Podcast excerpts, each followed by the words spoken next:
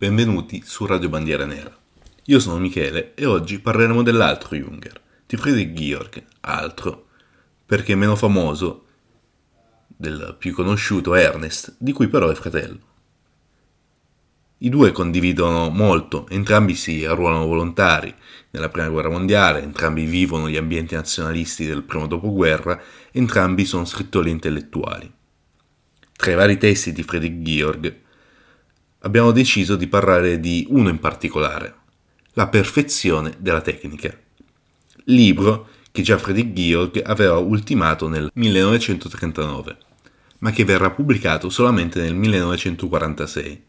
In realtà, alcune copie erano già state stampate durante la guerra, ma curiosamente andarono distrutte durante un bombardamento aereo. La riflessione sulla tecnica è qualcosa che ancora una volta i due fratelli condividono. È impossibile non paragonare l'operaio di Ernest del 1933 alla perfezione della tecnica di Friedrich Georg, laddove il primo offre una visione esaltante della tecnica, in cui l'uomo è chiamato a dominarla avanzando senza paura, come sulla linea del fronte. L'altro, Friedrich Georg, mette in mostra i lati negativi della tecnica, le sue contraddizioni e le sue illusioni. Tant'è che nella, nella prima versione uh, la perfezione della tecnica si chiamava Le illusioni della tecnica. Questa uh, complementarietà delle due opere è un fatto che veniva avvertito anche da Ernest, che nei suoi diari scrive il mio lavoratore e le illusioni della tecnica di Friedrich Georg sono simili alla positiva e alla negativa di una fotografia. La simultaneità del processo mostra una nuova, più forte obiettività, mentre lo spirito limitato vi vedrà soltanto la contraddizione. Andiamo fin da subito a vedere più da vicino il testo di Friedrich Georg, il quale comincia la sua trattazione prendendo in esame il fenomeno sempre più presente in letteratura delle utopie tecniche Infatti, la tecnica rappresenta l'elemento più efficiente per la costruzione delle utopie, poiché queste si muovono necessariamente all'interno di uno schema che può permettere uno sviluppo razionale, cioè tecnico. In ciò l'utopista differisce grandemente dal profeta e dal veggente. Tuttavia la letteratura utopica del Novecento ha cambiato segno, perdendo via via la sua peculiare fede nel progresso. Nonostante ciò, nella tecnica si continuano a celare vecchie e nuove speranze. Tra queste vi è quella riguardante il fatto che la tecnica liberi l'uomo dal lavoro, concedendogli di vivere appieno nell'ozio. Qui però si nasconde una pericolosa illusione ottica. L'ozio non è la mera negazione del lavoro, esso è anzi il presupposto di ogni attività libera. Scrive Friedrich Georg, ozio non è semplice far nulla, una condizione che può essere connotata negativamente, presuppone una vita oziosa, musicale, spirituale, grazie alla quale diventa fecondo e acquista senso e dignità. Quella dell'ozio, quindi, è una dimensione che non è concessa a tutti. Un aumento del tempo libero, il quale è già di per sé connotato negativamente come pausa dal lavoro, non corrisponde necessariamente ad un aumento dell'ozio e delle attività libere o superiori, Anzi, Ciò porterebbe ad uno spaesamento nel lavoratore che di quel tempo non saprebbe che farsene, sentendosi disoccupato, quindi spossessato della sua ragione d'essere, ovvero il lavoro. Da un altro punto di vista, per rispondere effettivamente alla domanda se il lavoro sia aumentato o diminuito con il progredire della tecnica, bisogna prima distinguere tra lavoro meccanico e lavoro manuale. Quest'ultimo, almeno in apparenza, sembrerebbe effettivamente diminuire, nonostante perda autonomia. Ma se si considera l'organizzazione tecnica come un tutto connesso, si noterà come il lavoro sia in realtà vertiginosamente aumentato, non solo quello meccanico, ma anche quello manuale, in quanto un aumento del primo presuppone un aumento del secondo, perché la macchina necessita della supervisione e della presenza dell'uomo. Un'altra idea profondamente radicata è che con il progresso tecnico aumenti la ricchezza del benessere. Una tale impostazione non tiene conto del corretto significato della ricchezza, che è da interpretarsi come un essere anziché un avere. In questo senso la ricchezza è un possesso originario, un di più di libertà. In essa si cela la dimensione dell'abbondanza e del superfluo. La distinzione tra ricchezza e povertà è una distinzione di rango, per cui essa è strettamente legata all'idea di potere regale. Il possesso di beni deriva da questa abbondanza originaria, che viene chiamata ricchezza, non il contrario. Perciò Solo la povertà può arricchirsi. Se anche si volesse intendere la ricchezza come avere al massimo, si potrebbe pervenire ad, un, ad una abbondanza di strumenti. La tecnica, in quanto organizzazione e razionalizzazione del processo di produzione, nasce da una carenza e quindi non può creare ricchezza. Nei beni prodotti dalla tecnica non vi è nulla di quell'elemento principesco su cui si fonda la ricchezza stessa.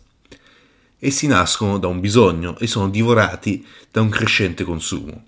Questo crea un legame tra tecnica e pauperismo, come un suo segno distintivo.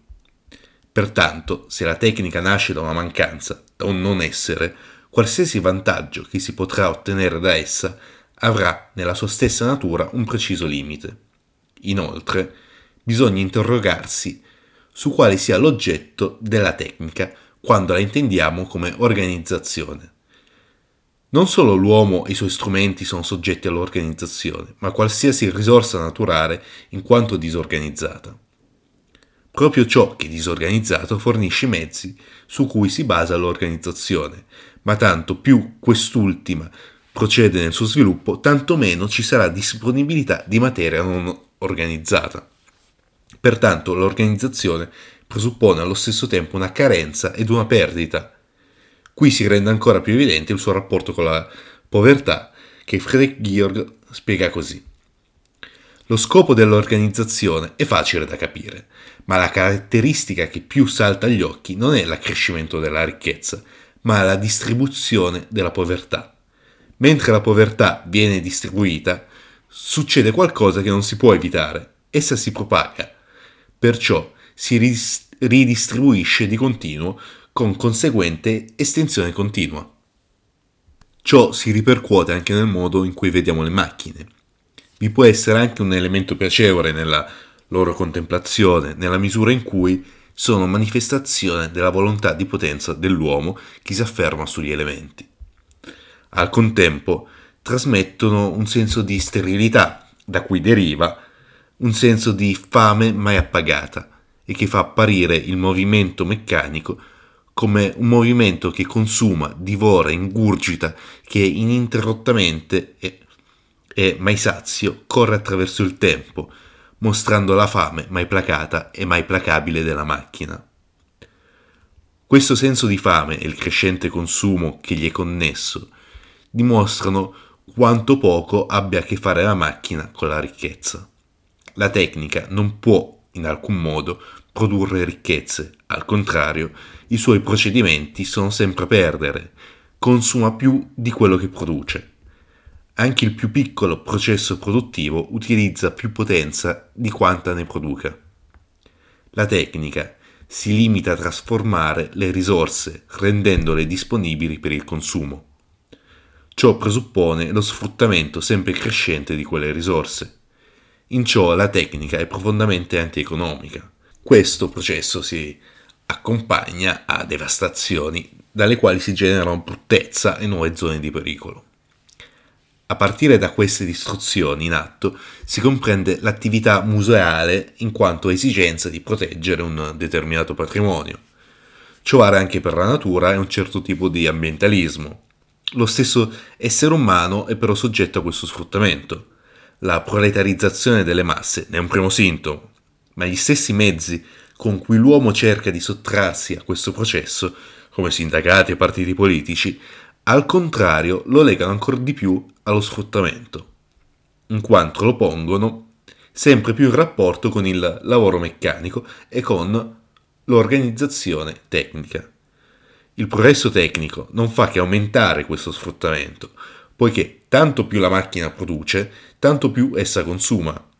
Inoltre il logorarsi e la caducità delle macchine accentuano la rapidità e l'estensione con cui si dilapidano le risorse mentre le si consuma, in quanto anche la macchina stessa è vittima di questo consumo. Ciò si ripercuote nella creazione sempre maggiore di rifiuti. Nella misura in cui la tecnica non produce ricchezza e cresce il consumo, essa è irrazionale.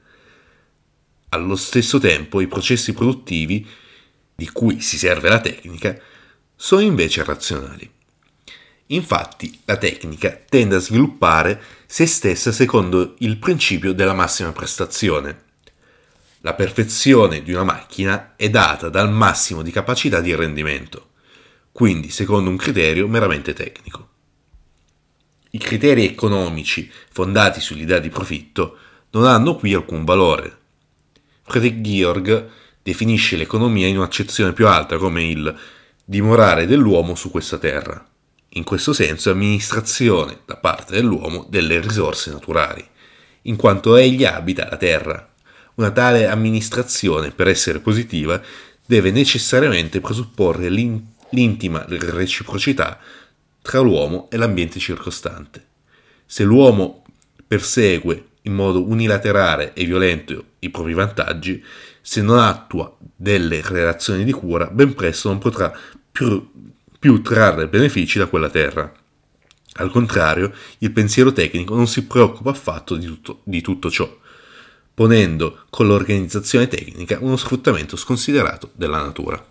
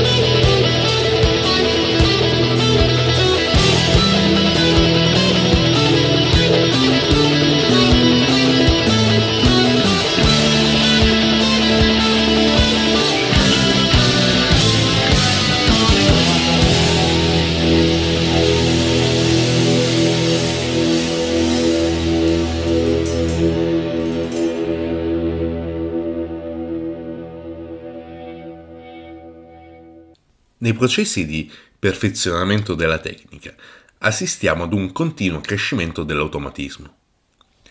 L'operaio in fabbrica interviene sempre meno manualmente, ma si limita piuttosto al controllo delle funzioni automatiche della macchina. Sia il processo produttivo che lo stesso prodotto sono diventati automatici.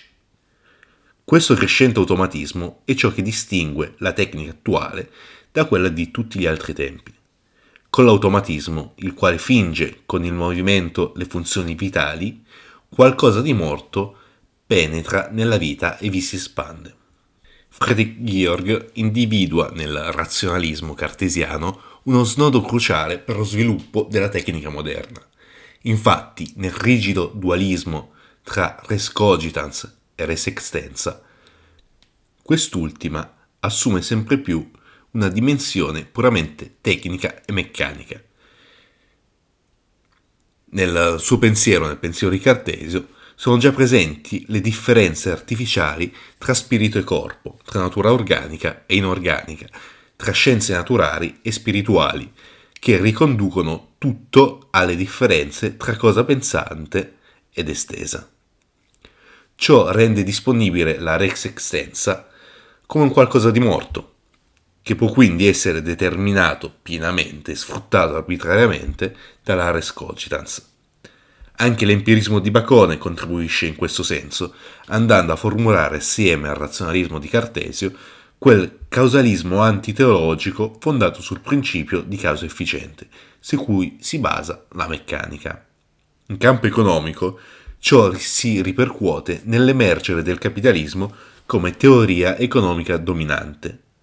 Esso è indissolubile dalla tecnica, in quanto esso non è nient'altro che l'applicazione di leggi meccaniche sull'economia monetaria. In questo senso, non c'è una vera distinzione tra socialismo e capitalismo, in quanto il primo è solamente una forma statale e collettiva del secondo. L'economia monetaria, socialista o collettivista, che tenta di regolare la distribuzione non è meno meccanica di quella capitalistica privata, anzi lo è in misura maggiore e nell'ottica di coloro che collaborano alla formazione della tecnica è la sua unica giustificazione. Ad una prima definizione di capitale, come il fondo principale del denaro in contrapposizione agli interessi, se ne è sostituita una fondata sulla contrapposizione tra capitale e lavoro, che ricalca quella tra res extensa e res cogitans. In questo modo, nella relazione tra capitale fisso e capitale circolante, quest'ultimo diviene sempre più importante. La circolazione diviene segno caratteristico di un'economia monetaria guidata dalla tecnica automatizzata, perché in essa tutto il denaro deve diventare mobile e disponibile in modo meccanico. In ciò si ravvisa una dimensione totalitaria della tecnica, in quanto tutto deve essere reso disponibile e assoggettato all'intero processo tecnico. Oltre Cartesio e Bacone, altri autori fondamentali per la nascita dell'idea della tecnica moderna sono sia Newton che Kant, in quanto sia il concetto di tempo newtoniano che quello kantiano concorrono alla formazione della tecnica moderna. In Kant, il legame tra tempo e cosa è troncato dall'apriorismo del concetto di tempo, negando l'accesso all'esperienza. In questo modo non ha realtà assoluta, né sussistente né inerente. Realtà assoluta che invece viene affermata da Newton. Vi sono però punti di contatto tra le due concezioni del tempo, come l'idea di un tempo unico, generale, infinito, infinitamente divisibile, che non è invertibile e non può essere misurato su se stesso ma solo per mezzo di movimento spazio-temporale di corpi. In estrema sintesi, il tempo perde il suo valore qualitativo, mantenendone solamente uno quantitativo, poiché la divisibilità infinita del tempo presuppone che il tempo sia uguale.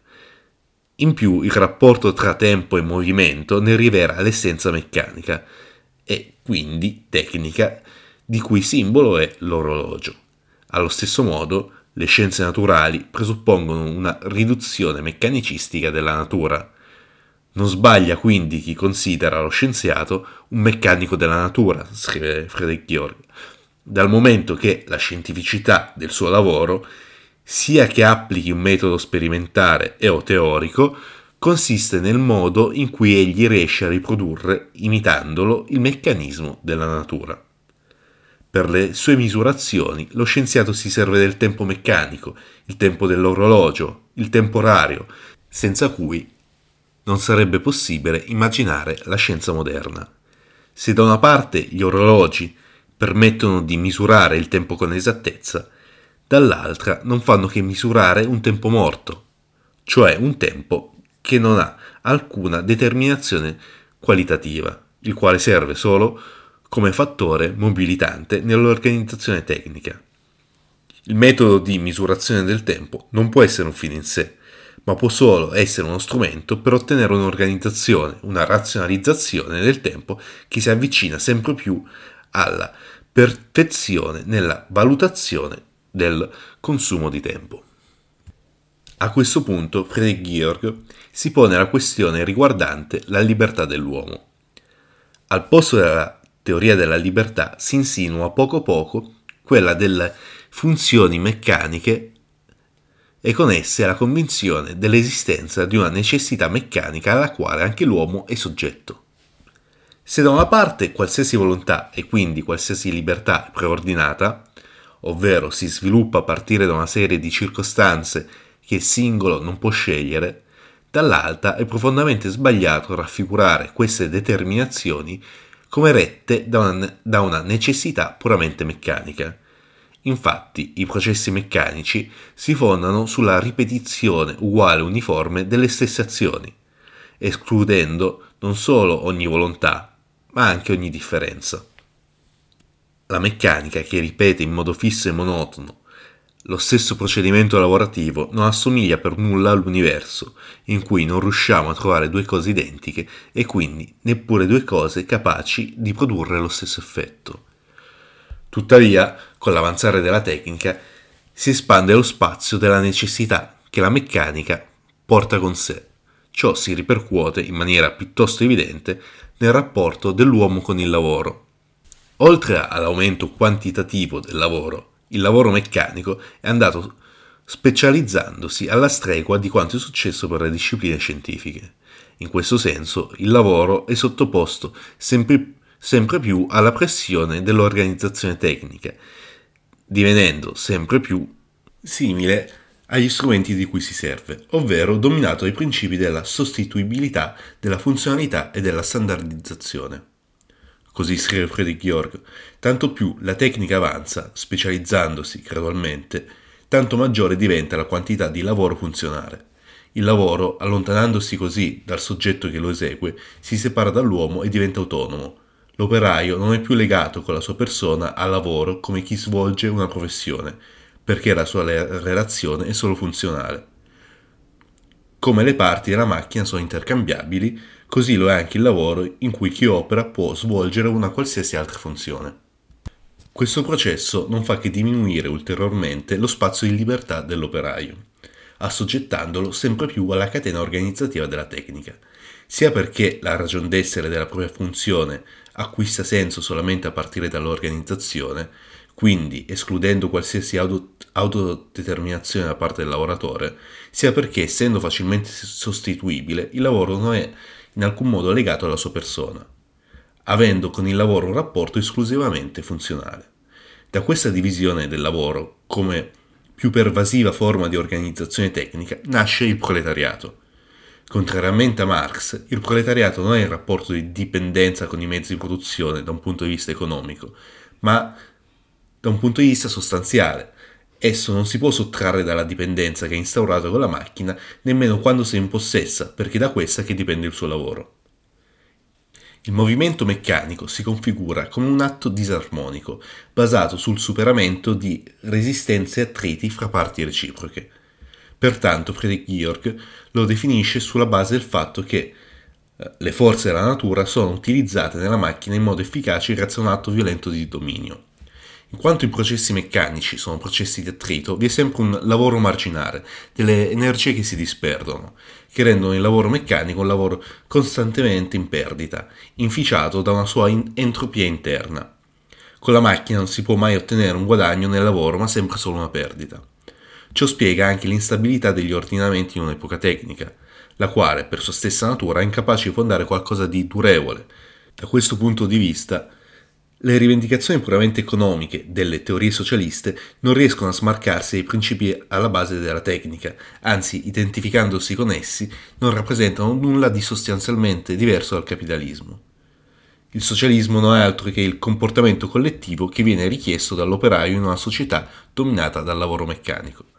Questa sottomissione dell'uomo alla macchina rende vano qualsiasi aspettativa utopica nei confronti della tecnica.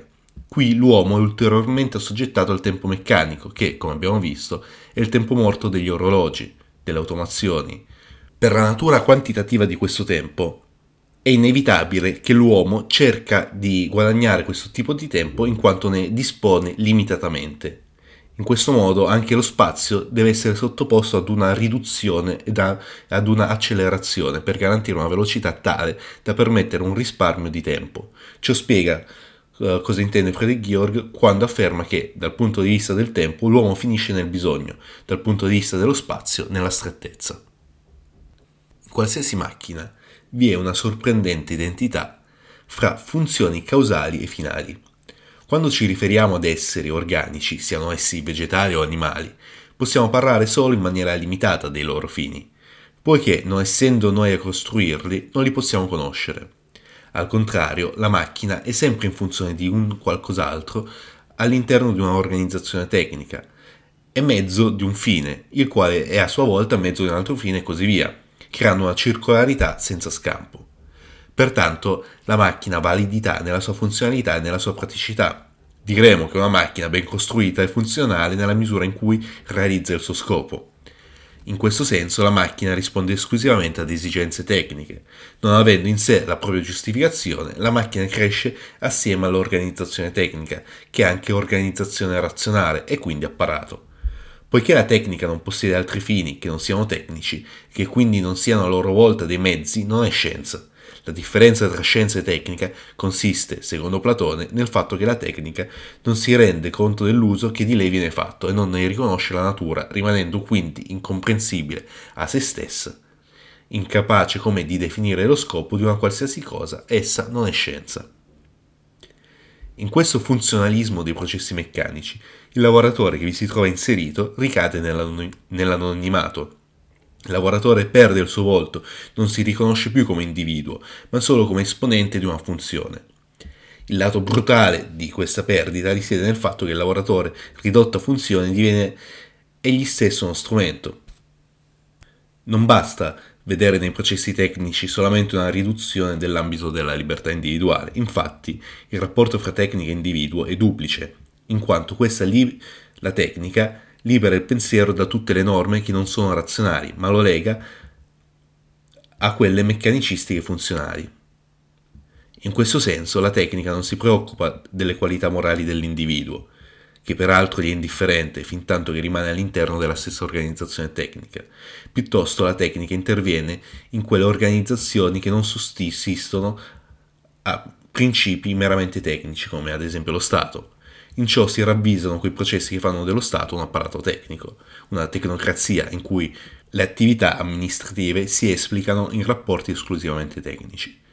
Se è vero che questa tecnicizzazione dello Stato ne accresca il potere, il crescere dell'automatismo all'interno di esso, la non determinazione qualitativa della tecnica, ne sono chiari svantaggi. Ma proprio il fatto che la tecnica sia svuotata, qualitativamente, ne garantisce il successo, perché ciò ne accresce la validità generale. Così si esprime Friedrich Georg, su cosa si basa il sorprendente successo che ha il pensiero tecnico. Non in ultimo sulla mancanza di rango, perché si esaurisce nella conoscenza di una legalità meccanica che è priva di qualità ed ha una validità generale. Anche il prodotto tecnico non ha qualità, perché tutta la qualità che gli attribuisce è occasionale, non appartiene alle caratteristiche secondo cui viene classificato. La caratteristica dell'articolo di marca non è la qualità, ma la sua uniformità meccanica.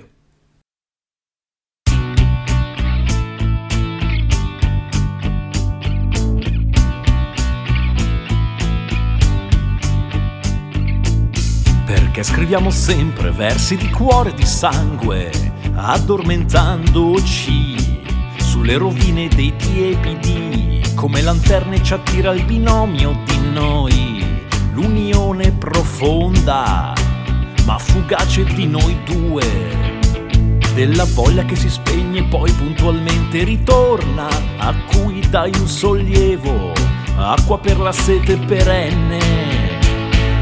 Piove sul riflesso dei neon e della città che ti fanno ancora più bella, aggiungendo contrasto alle linee di te che sfioro e ti senti addosso la notte. Tu mi ricordi esperienze passate di guerre di donne perdute.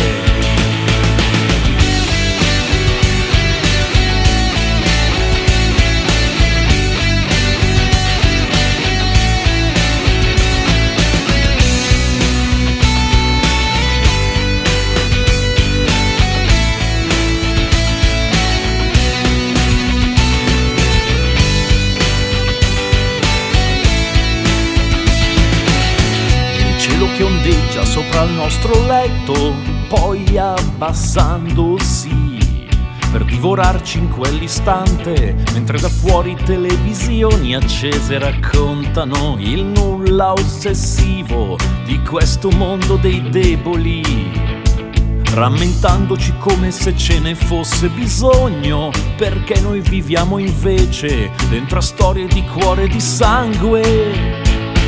Piove sul riflesso dei neon della città che ti fanno ancora più bella, aggiungendo contrasto alle linee di te che sfioro e ti senti addosso la notte.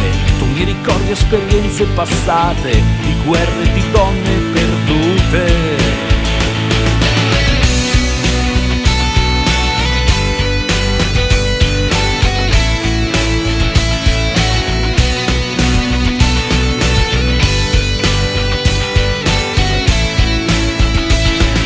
Piove sul riflesso dei neon e della città che ti fanno ancora più bella, aggiungendo contrasto alle linee di te che sfioro e ti senti addosso la notte. Tu mi ricordi esperienze passate di guerre di donne perdute.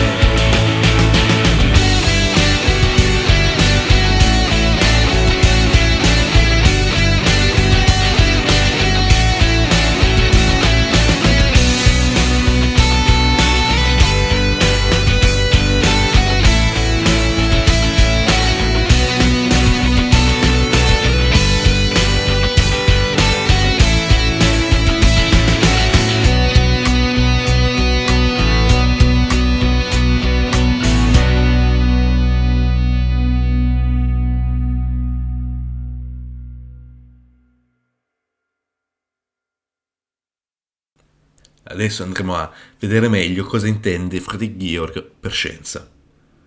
La scienza si fonda su un rapporto esclusivo tra ragione e natura, ovvero si limita a ciò che può essere risolto e spiegato per mezzo della ragione stessa, negando qualsiasi valore ad altri tipi di conoscenza, come potrebbero essere quella intuitiva. Qui la ragione può essere considerata come eh, quella in cui l'intelletto si concepisce come tale e non ammette definizioni di alcuna specie, siano stabilite dall'intelletto stesso, che recepisce come irragionevoli. Torna l'idea già presente nell'operaio del fratello Ernest di una ragione autoreferenziale, distaccata dal contatto con le forze elementari, che agisce come meccanismo di difesa di fronte a ciò che viene percepito come un pericolo ed una alterità irrisolvibili. In questo contesto la purezza e l'esattezza della scienza hanno valore nella misura in cui negano ciò che è razionale. Su tale negazione si basa il suo metodo. Tuttavia la scienza non può essere definita pura, poiché nella ragione è già presente qualcosa di più della semplice conoscenza. La tendenza alla conoscenza non si può isolare né scindere da tutto il resto, in particolare dalla ragione, la quale opera nella categoria della causalità e della finalità. Nella scienza è quindi presente fin da subito una volontà di agire attivamente sul mondo, ossia di limitare e rendere utilizzabili le leggi di natura. Tale volontà fonda il rapporto tra scienza e tecnica. Inoltre, l'esperienza su cui si basa la scienza positiva per la, per la validità delle sue prove viene riconosciuta come tale solamente nella sua ripetibilità, ovvero come un materiale già pronto e riproducibile senza troppi problemi. La ragione scientifica viene infatti viene invece definita a partire dalle sue capacità di creare distinzioni in base a concetti di divisibile, scomponibile e smontabile. D'altro canto, proprio la ripetibilità dell'esperienza su cui si basano la precisazione e l'esattezza della scienza rende quest'ultima differente dalla verità, definita per negazione appunto come ciò che non può essere ripetibile. Pertanto il valore dell'esattezza scientifica non è di tipo veritativo, quanto piuttosto di tipo meccanico, ovvero fondato sul funzionalismo, attraverso cui possono essere spiegate solo relazioni causali, non l'identità, ma solo le determinazioni, non il preesistenziale, non il coesistere nell'essere insieme allo stesso tempo, nelle corrispondenze e in parte tutte le relazioni non causali. Ma ridurre la natura a, meca- a, meccanismo comporta dei rischi, in quanto un meccanismo è qualcosa di inanimato, morto, il quale viene mosso anziché muoversi. Allo stesso modo, nella misura in cui l'uomo stesso viene sentito come meccanismo, in lui si insinua un qualcosa di morto. Si accresce così lo spazio dell'inerzia, del grigiore, della fissità in luogo della vitalità. A questo punto bisogna andare ad indagare il rapporto della tecnica con la natura elementare. Legame indissolubile in quanto la tecnica ha bisogno dell'elementare come sostrato dal quale svilupparsi. Si è però perso il senso della sacri- di sacralità verso la terra e il timore reverenziale che da esso derivava. Essa viene concepita come un mero oggetto meccanico, non a caso per il tecnico la tecnica è l'oggetto di una pianificazione intelligente e artificiosa, è una sfera senza vita sottoposta ad un movimento meccanico e, per mezzo dello studio fatto dall'uomo del movimento che la vede come un macchinista, può essere sottomessa e controllata. Questa sottomissione si verifica come un atto coercitivo, attraverso cui l'elementare viene asservito in modo violento alla volontà dell'uomo. Non bisogna vedere questo processo come rigidamente unilaterale, infatti l'elementare non solo subisce il progresso tecnico, ma vi partecipa, lo riempie. Questa partecipazione reciproca avviene comunque per collisione, per violenti scontri tra forze meccaniche ed elementari. Perciò è accompagnata dalla distruzione che conduce l'uomo in nuove zone di pericolo. Questa conflittualità e questo rischio si verifica ineluttabilmente anche laddove l'uomo adempie al lavoro meccanico. L'incidente sul lavoro è un atto specifico e locale della distruzione, involontario e inevitabile, anche se nel caso particolare è considerato evitabile. Ciò è evidente laddove il lato distruttivo della tecnica si mostra più apertamente, come nel caso delle battaglie materiali, che hanno caratterizzato i conflitti mondiali. Qui la tecnica dimostra una pericolosa ambivalenza, già notata anche da Ernest nell'operaio. La tecnica accumula, scrive Friedrich Georg, attraverso il perfezionamento della macchina non solo le forze che ubbidiscono e sono sue fedeli serve, essa crea con il loro aiuto non solo una nuova organizzazione del lavoro, che regola produzione e consumo, accumula con gli stessi procedimenti le forze della distruzione, le quali si rivolgono, con violenza, verso gli stessi uomini e con uno slancio molto più grande di quello con cui il progresso tec- tecnico aspira alla perfezione. Pertanto, anche nel suo tendere verso una perfezione nella tecnica permane un carattere eminentemente distruttivo. Ma cosa si intende per perfezione della tecnica?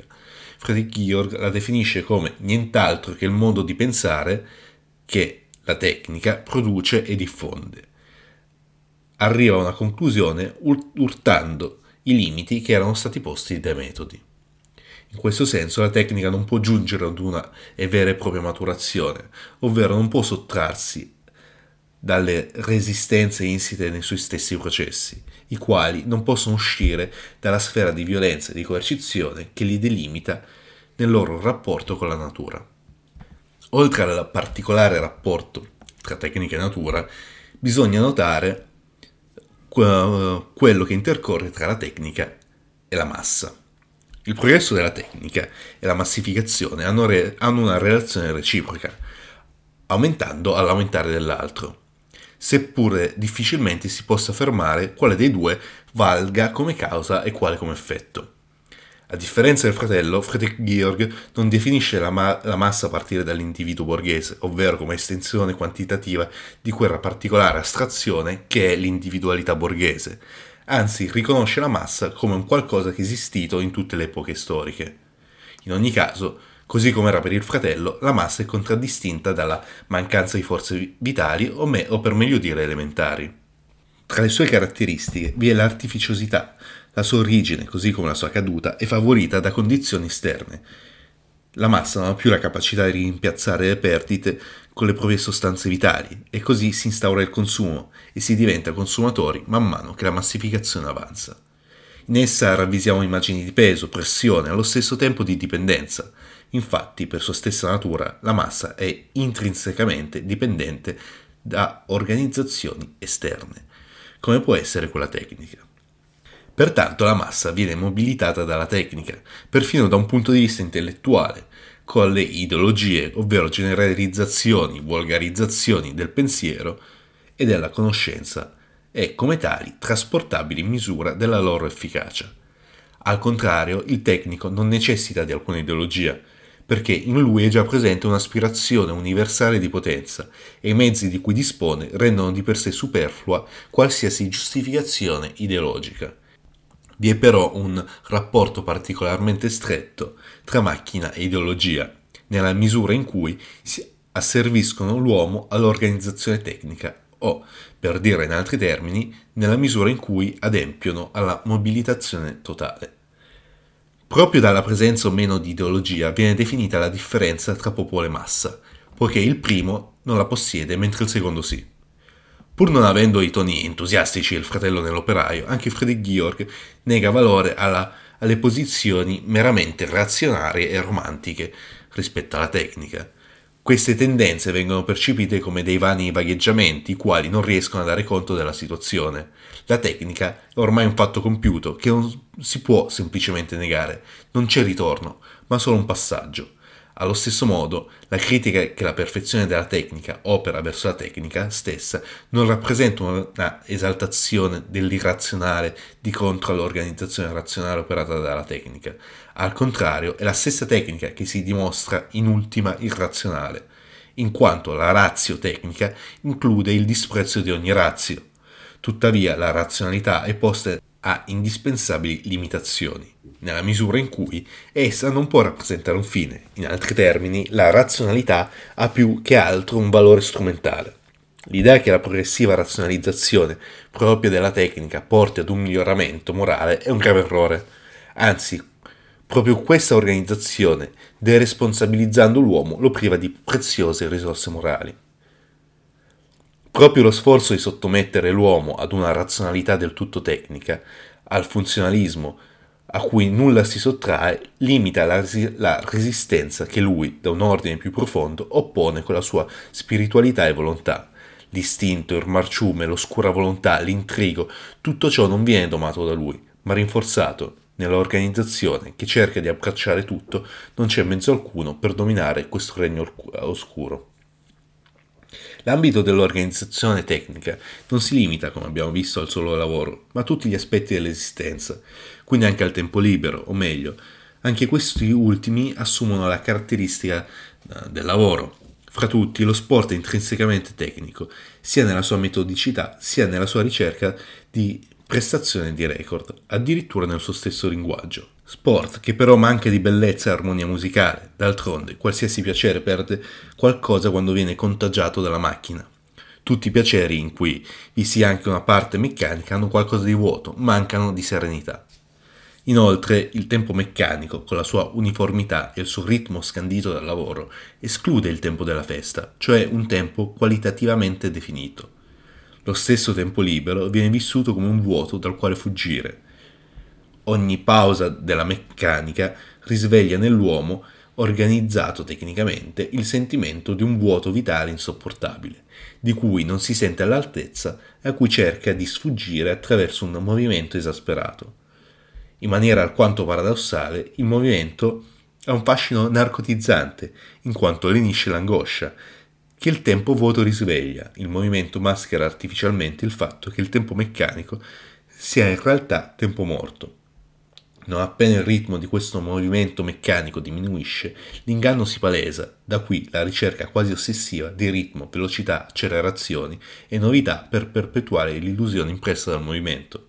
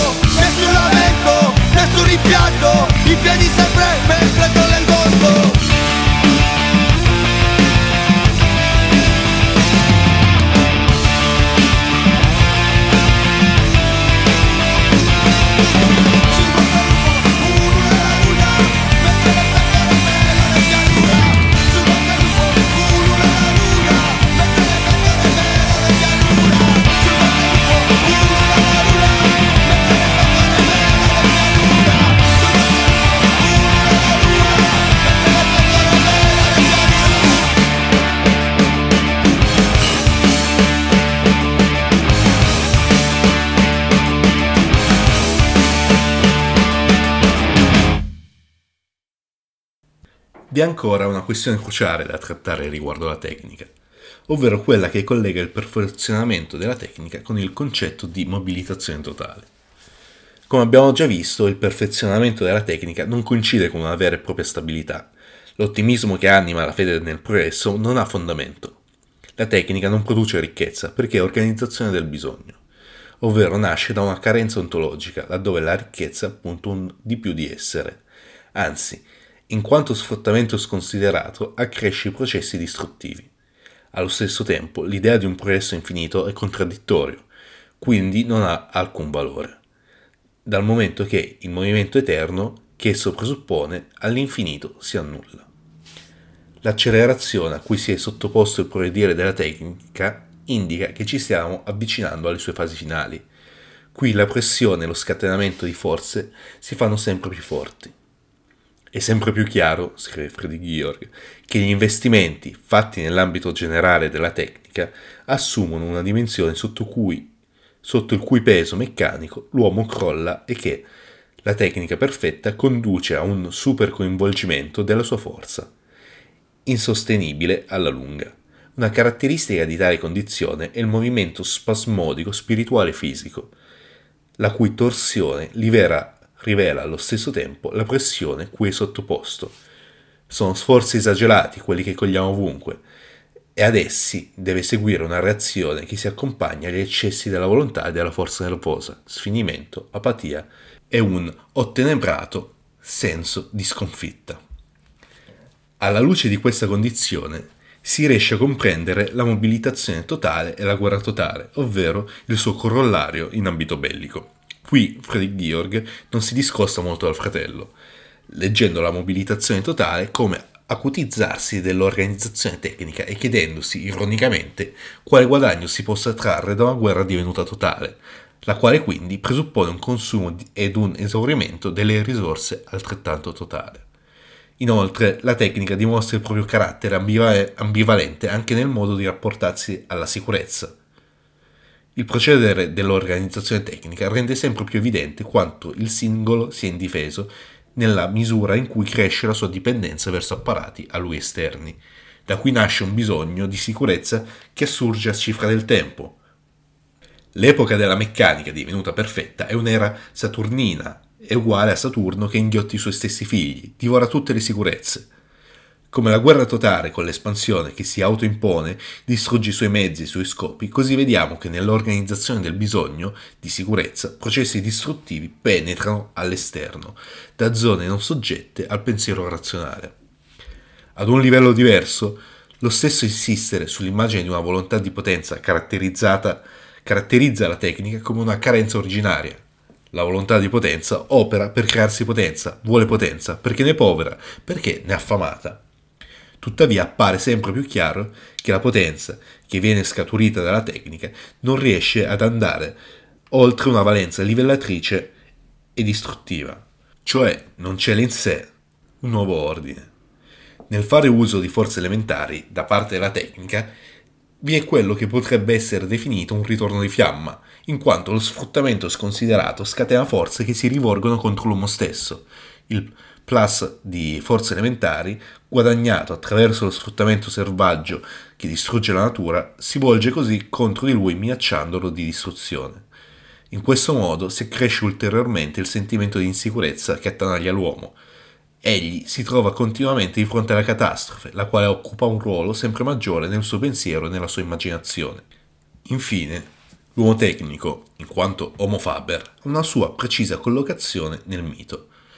Friedrich Georg raffigura, in pagine non prive di fascino, le, difi- le divinità olimpiche come simbolo della pienezza dell'essere inquiete, a cui si oppongono l'attività febbrile dei titani, tra i quali spicca Prometeo, colui che ruba il fuoco per farne dono agli uomini, la cui forza è nella potenza, nell'indignazione, nel tendere a, a scollare Zeus dal suo trono d'oro a divinizzare il mondo, a farsi lui stesso Signore. Nello stesso atto di rubare il fuoco da parte di Prometeo vi è l'immagine della tecnica come rapina, ovvero come sfruttamento sconsiderato dell'elementare. Anche quando la tecnica si accompagna a figure divine, come nel caso di Efesto, essa si accompagna sempre a una deformità. Allo stesso modo il tecnico, anche nel suo sapere spirituale, è zoppo.